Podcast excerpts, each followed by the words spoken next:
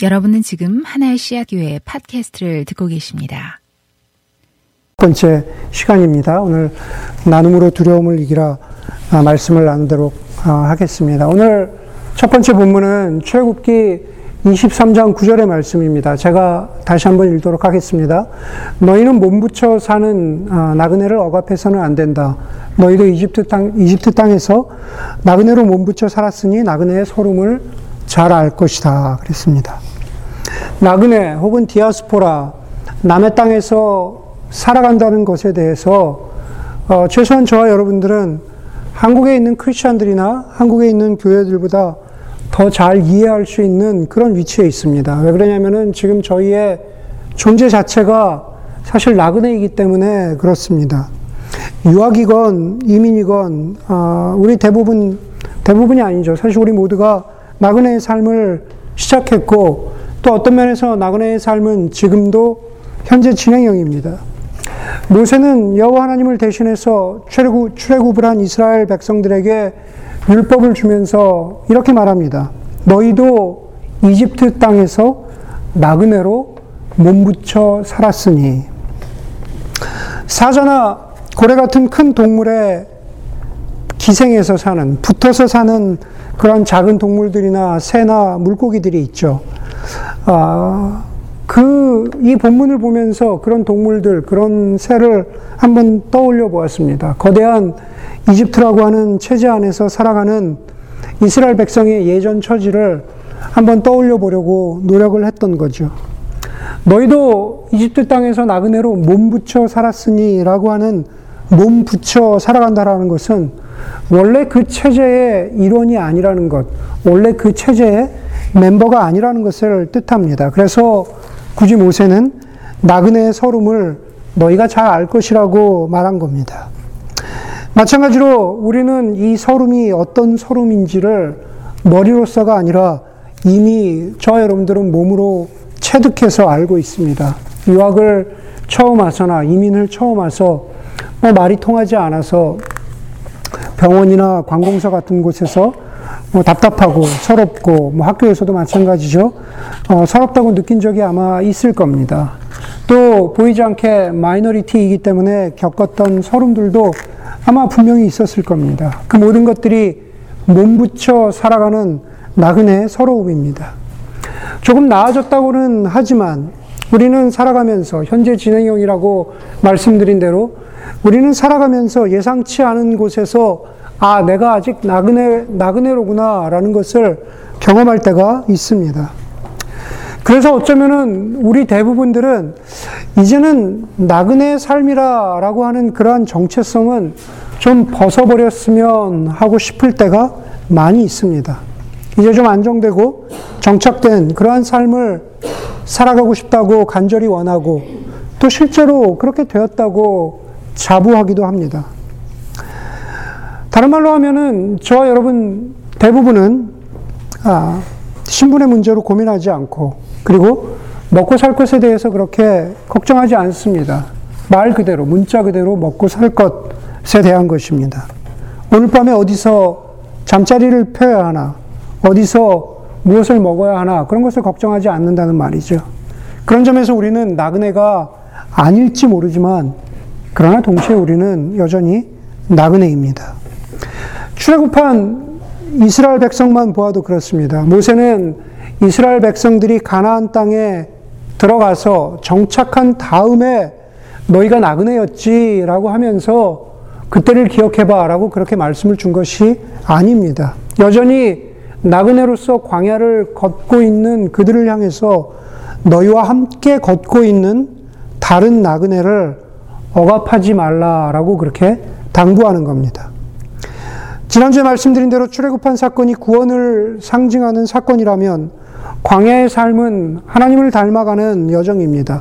영적 성숙의 여정입니다.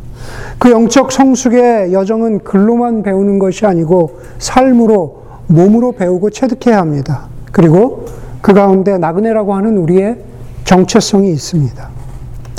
여러분 성경을 보면 예수님이 나그네셨습니다. 요즘 아, 자주 등장하는 용어로는 예수님이 난민이셨죠. 그렇죠. 예수님 난민이셨습니다. 마태복음에 보면 헤롯 왕의 살해 협박을 피해서 예수님의 가족이 이집트로 피했습니다. 난민의 삶과 전혀 다를 것이 없습니다.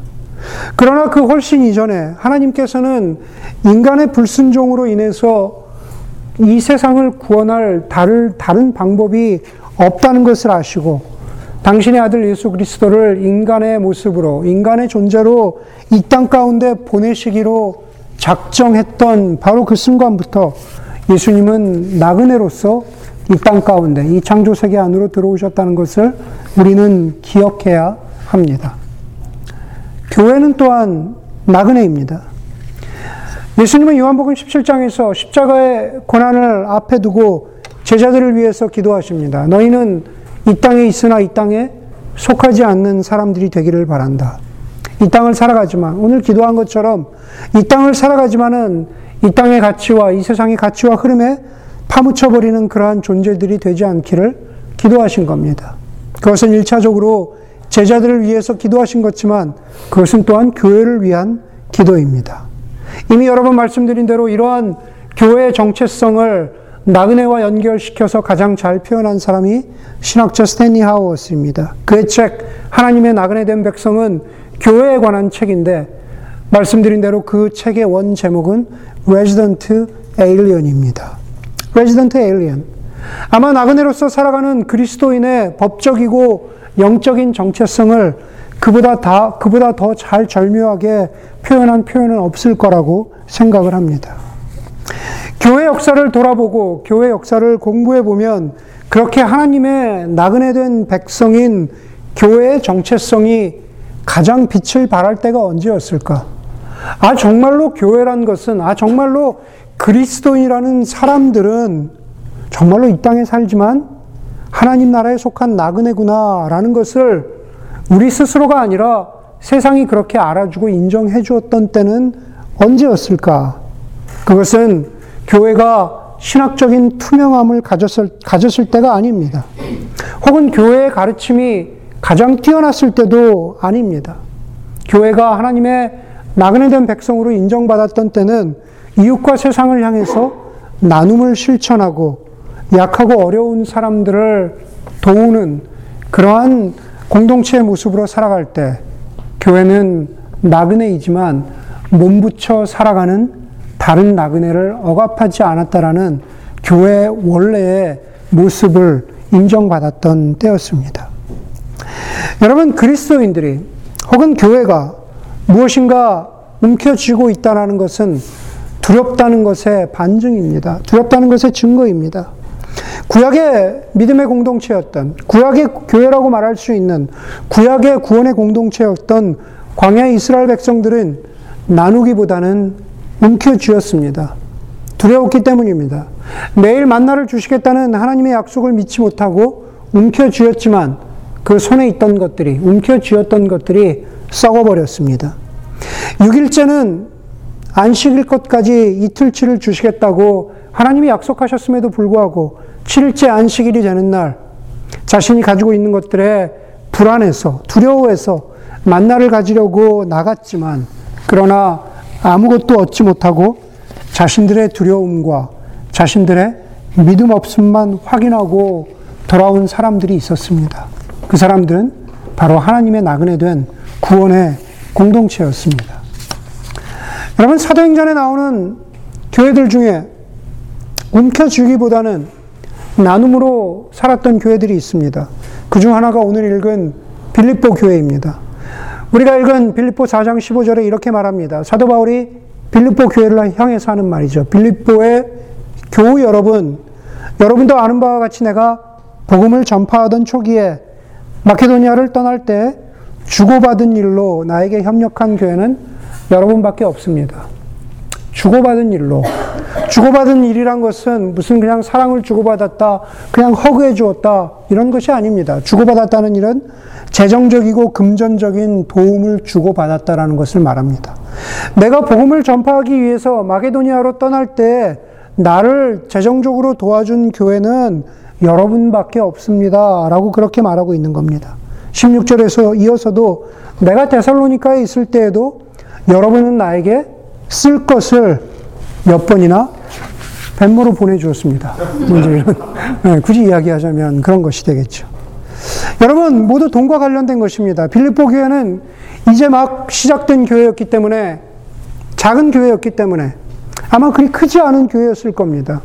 그런데 우리가 본 대로 그 교회는 바울의 복음 사역, 바울의 교회 개척 사역에 재정적으로 말만이 아니라 재정적으로 직접적인 도움을 주었습니다.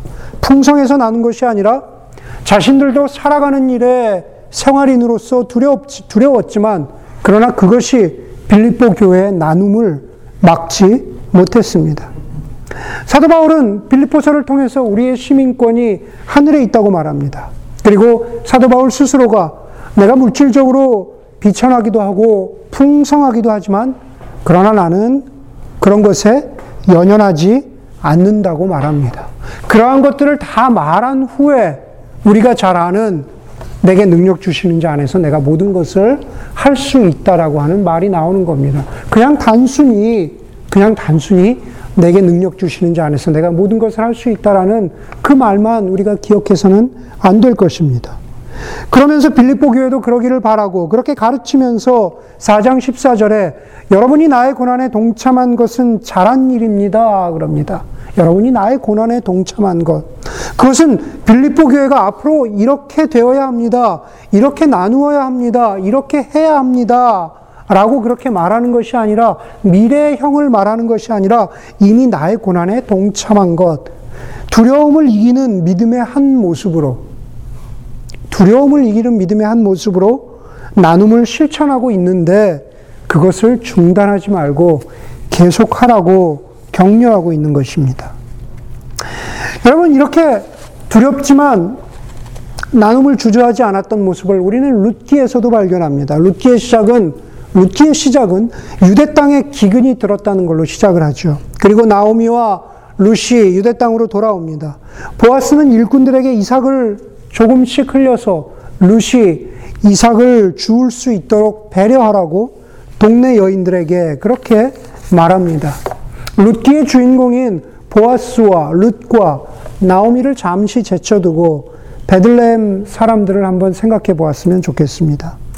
여러분, 베들레헴 사람들은 나오미처럼 기근을 겪은 사람들입니다. 룻기의 시작은 유대 땅, 유대 땅에 기근이 들어서로 시작한다고 했잖아요. 기근이 들어서 나오미와 그의 남편은 모압 땅으로 아, 이민을 갔던 거죠. 이제 룻기 2장에 보면은 나오미와 룻이 돌아옵니다. 기근의 기억을 베들레헴 사람들은 가지고 있었습니다. 배고픔이 무엇인지를 아는 사람들입니다. 그런데도 룻에게 이삭을 나눠주라고 하는 보아스의, 보아스의 말에 동의하였고, 그리고 나오미와 룻에게 기꺼이 자신들의 주서야 할 이삭을 나누었습니다. 원래 베들레헴의 원래 말뜻은, 베들레헴이라고 하는 원래 말뜻은 떡집이라고 하는 뜻입니다. 생명의 떡, 생명의 빵이 되신 예수 그리스도가 어쩌면 베들레헴에서 태어나는, 태어나신 것은 우연이 아닐지 모릅니다. 저 떡집이니까요.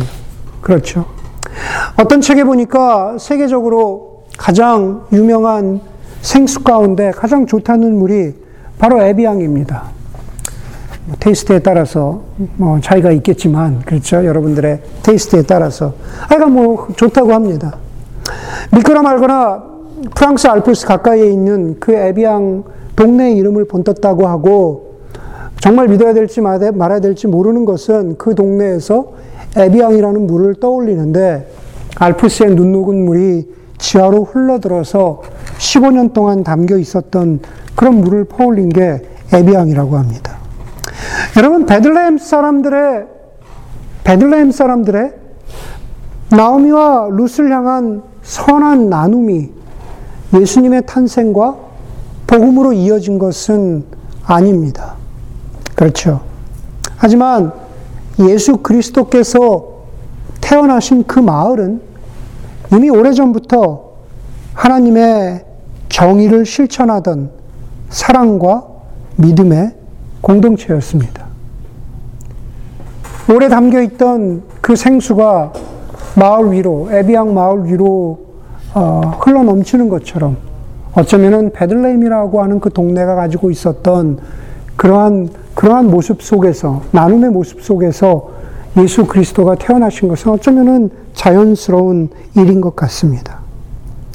여러분, 두려움은 있지만 그것을 넘어서서 나눔의 삶을 살겠다라고 하는 것은 다른 말로 하면은 정의로운 삶을 살겠다라고 하는 다짐이고 실천입니다. 하나님의 정의를 성경에서는 두 가지 단어로 말합니다. 짜데카와 미시파트라는 단어입니다.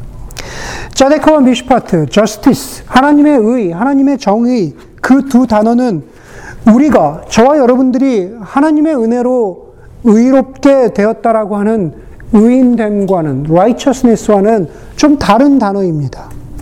하지만 하나님의 의, 짜데카와 미시파트는 하나님의 정의와 어, 하나님의 어, 의롭게 하시는 그 의인됨과 그렇게 멀리 떨어져, 떨어져 있지 않습니다. 짜데카라는 뜻은 무엇일까? 짜데카는 인간이 살아가는 삶, 삶 속에서 올바른 관계를 맺어나가는 것이다. 라는 뜻입니다. 예. 짜데카는 우리의 관계 속에서 하나님이 바라시는 올바른 관계를 맺어나가라. 라는 그러한 뜻입니다. 이사의 말씀 쪽에 있는 것처럼 사자와 어린 양이 함께 뒹굴고 아이가 독사굴에 손을 집어 넣어도 괜찮을 만큼 하나님의 샬롬의 관계 속, 관계 속에서 살아가는 게 그게 바로 짜데카가 말하는 그러한 하나님의 정의의 관계입니다. 미시파트는 무엇일까? 구약에 나오는 미시파트는 그리고 예수님이 말씀하시는 내 이웃을 내 몸과 같이 사랑하라고 말씀하시는 그 사랑 안에 담겨 있는 정의 미시파트는 모든 사람들에게 마땅히 돌아가야 할 그들의 목과 그들의 권리를 늘 생각하라는 말입니다. 많은 사람들에게 돌아가야 할 그들의 목과 그들의 권리를 생각하라. 여러분 구약 가운데 설교에는 없는 내용이지만 구약 가운데 있는 희년 사상이 바로 그런 것입니다. 50년이 되면 희년이 되면 아, 빚을 다 탕감해 주어라. 그냥 빚을 잊어버려라. 아, 이미 그 사람들이 그만큼 빚을 가지고 고생했다. 그 사람들에게 돌아갈 목과 권리를 이제 인정해 주어라라고 하는 그 모습이 그 모습이 바로 바로 미시파트의 모습입니다. 여러분 이 세상을 살아가는 그리스도인들이 자데카와 미시파트의 삶을 살아가는 것은 두려움에 사로잡혀서 내 것만 챙기는 삶과는 결코 서로 얼라인될 수가 없습니다. 결코 함께 그렇게 갈 수가 없습니다. 지난주에도 말씀드렸지만 지금 미국의 정치는 어쩌면 더 갖지 못한 사람들, 더 갖지 못한 사람들의 두려움을 이용하고 있다는 생각을 해보았습니다. Rust Belt나 그 외의 지역들 가운데 그나마 가진 것을 잃어버릴까봐 두려워서 어, 떠는 사람들이 있습니다. 아마 저도 읽어보았지만 여러분들도 베스트셀러가 된 책을 한번 기회가 되면 읽어보시기 바랍니다. Hillbilly 엘러지라고 하는 어, 미드웨스트와 러스트벨트에서 어떤 일들이 벌어지고 있는지. 예. 여러분 두려워지면 사람들이 두려워지면 그 사람들은 과도하게 폭력적이 되고 그리고 누군가를 희생양으로 삼아서 자신의 두려움을 없애버려야 합니다. 그동안 감춰져 있다가 이제서 드러나는 미국 내에서의 인종주의나 인도적인 차원에서의 난민이나 카라반 행렬, 행렬에 반대하는 그러한 태도는 바로 그 모든 두려움에 내가 가진 것, 얼마도 되지도 않지만 그것을 잃어버릴까 두려워하는 두려움의 증거들입니다. 80년대와 90년대를 지나면서 미국의 지도자들은, 미국의 지도자들은 정치를 기독교화하면, 그렇죠? 다른 말로 하면 정치인들을 크리스천으로 만들면, 정치를 기독교화하면은 미국이 더 굳건한 기독교의 나라가 될 것이라고 믿었습니다. 하지만 현재의 모습은 기독교가 미국화된 모습만 남아 있을 뿐입니다. 기독교가 미국화된 모습만 남아 있습니다. 어렵고 힘든 사람들을 생각하지 않는 개인 구원과 번영복음, 하나님의 정의를 찾아볼 수 없는 그러면서도 스스로 의인이라고 자처하는 그러한 그리스도인들. 언젠가는 심지어 제 스스로도 그동안 제가 자라오면서 그렇게 자랑스러워했던 복음주의 크리스천이다. 아니면 이반젤리컬 크리스천이라고 하는 그러한 그 단어 앞에 이반젤리컬이라는 단어를 붙이기가 두려워, 두려워할 만큼 사실 이제 별로 저도 그렇게 쓰지 않습니다. 네. 그만큼 아, 부끄러워졌습니다. 하지만 그러나 여러분, 그리스도인들에게는 믿음의 선배들이 있습니다. 그들에게도 두려운 세상이었지만, 그러나 그것에 파묻혀 있지 않고 우리에게 나눔의 삶의 실천을 보여준 사람들이 있었습니다. 가장 대표적으로 마더 테레사 같은 분이 그렇죠. 1997년 8월의 마지막 날, 97년 8월의 마지막 날, 다이아나 왕비가 사고로 죽었습니다. 그리고 나서 몇 년 동안, 아니죠. 이제 벌써 20년, 20년이 넘었는데도 아직도 사람들은 지금까지 다이아나 왕비의 죽음의 이유가 무엇이었을까? 거기에 무슨 음모론이 있지 않을까? 라는 이야기들을 아직도 합니다. 다이아나 왕비가 죽은 지 정확하게 5일 후에 마더 테레사가 인도의 콜카타에서 87세로 돌아가셨습니다. 평생 가난하고 아픈 사람들을 위해서 자신을 드리고 나누었던 성자 같은 분이었습니다. 여러분, 우리는 똑같은 세월이 흘렀지만, 여러분, 우리는 더 이상 마더 테레사의 죽음에 대해서 말하지 않습니다. 우리는 그녀가 살았던 인생에 대해서 말합니다. 마더 테레사의 죽음의 이유에 대해서 말하지 않고 마더 테레사가 살았던 삶이 얼마나 아름다운 삶이었는가, 귀한 삶이었는가를 기억하고 말하고 존경합니다. 아마 그리스도인들이 살아가야 하는 모습이 그래야 되지 않을까 생각합니다. 우리는 마더 테레사와 똑같은 삶을 살 수는 없을 겁니다. 그러나 저와 여러분은 마더 테레사 안에 있던 예수 그리스도의 형상을 지닌 사람들입니다. 예수 그리스도의 형상을 지녔다는 것은 두려움이 우리를 사로잡지 못하도록 한다는 그러한 뜻이기도, 그러한 뜻이기도 합니다. 두려움이 우리를 사로잡지 못하는 것, 그것은 개인이나 공동체로서 나눔의 삶을 통해서도 우리는 두려움을 극복할 수가 있습니다. 신명기 22장을 보면은 모세는 이스라엘 백성들에게 이웃과 어떻게 더불어 살아가야 하는가에 대한 율법을 줍니다. 22장 1절에 보면은 모세가 이스라엘 백성들에게 이렇게 말합니다. 당신들은 길 잃은 이웃의 소나 양을 보거든 못 본 채 하지 말고 반드시 끌어다가 그 이웃에게 돌려주어야 합니다. 또 3절에 나귀도 그렇게 하고 옷도 옷, 옷도 그렇게 하십시오라고 그렇게 말합니다. 길 잃은 이웃의 소나 양이나 낙이나 누가 길거리에 옷을 흘리고 왔거든 그것을 못 본 채 하지 마십시오. 라고 그렇게 말하는데 어떤 번역에 따르면 못 본 채 하지 말라라는 말은 그것들로부터 숨지 말라라는 말입니다. 그것들로부터 숨지 말라. 의미는 간단합니다. 우리는 우리 주변에 있는 이웃이라고 하는 일상, 소나 양이나 그 당시에는 소나 낭, 양, 나귀가 일상이었잖아요. 소나 양이나 낙이나 옷처럼 늘상 만나는 일상의 필요와 요구들에서 숨지 않는 그리스도인이 되어야 하고 그리고 교회가 되어야 합니다. 주님께서 빌립보 교회에게 그러셨던 것처럼 자, 아까 우리가 읽은 빌립보 교회에게 그렇게 말씀하셨던 것처럼 주님께서 우리 교회에게 다른 교회를 최종적으로 도와라. 교회 개척을 도와라. 그렇게 말씀하실지도 모릅니다.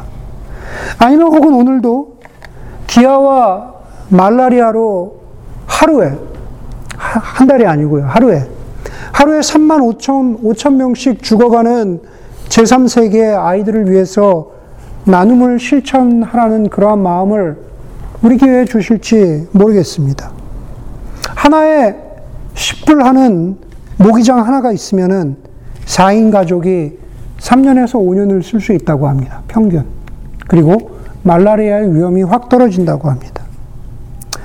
혹은 우리가 우리의 커뮤니티에서 만나는 사람들에게 어떤 도움을 주라고 우리 공동체에게, 우리 개인에게 말씀하실지 모릅니다. 여러분, 제가 말씀드리고자 하는 것은 그것이 무엇이 되었건 간에 움켜쥐어야만 두려움이 사라질 수 있다고 믿는 세상 가운데에서 나누면, 펼치면, 주면 두려움이 사라질 수도 있다라고 하는 그러한 하나님 나라의 역사를 우리의 마음으로 듣고 믿고 또 예수 그리스도께 기도하면서 주의 도우심을 간구할 수 있는 그런 나눔으로 두려움을 넘어설 수 있는 저와 여러분, 우리의 공동체가 될 수 있기를 주의 이름으로 간절히 소원합니다. 함께 기도하도록 하겠습니다. 마음으로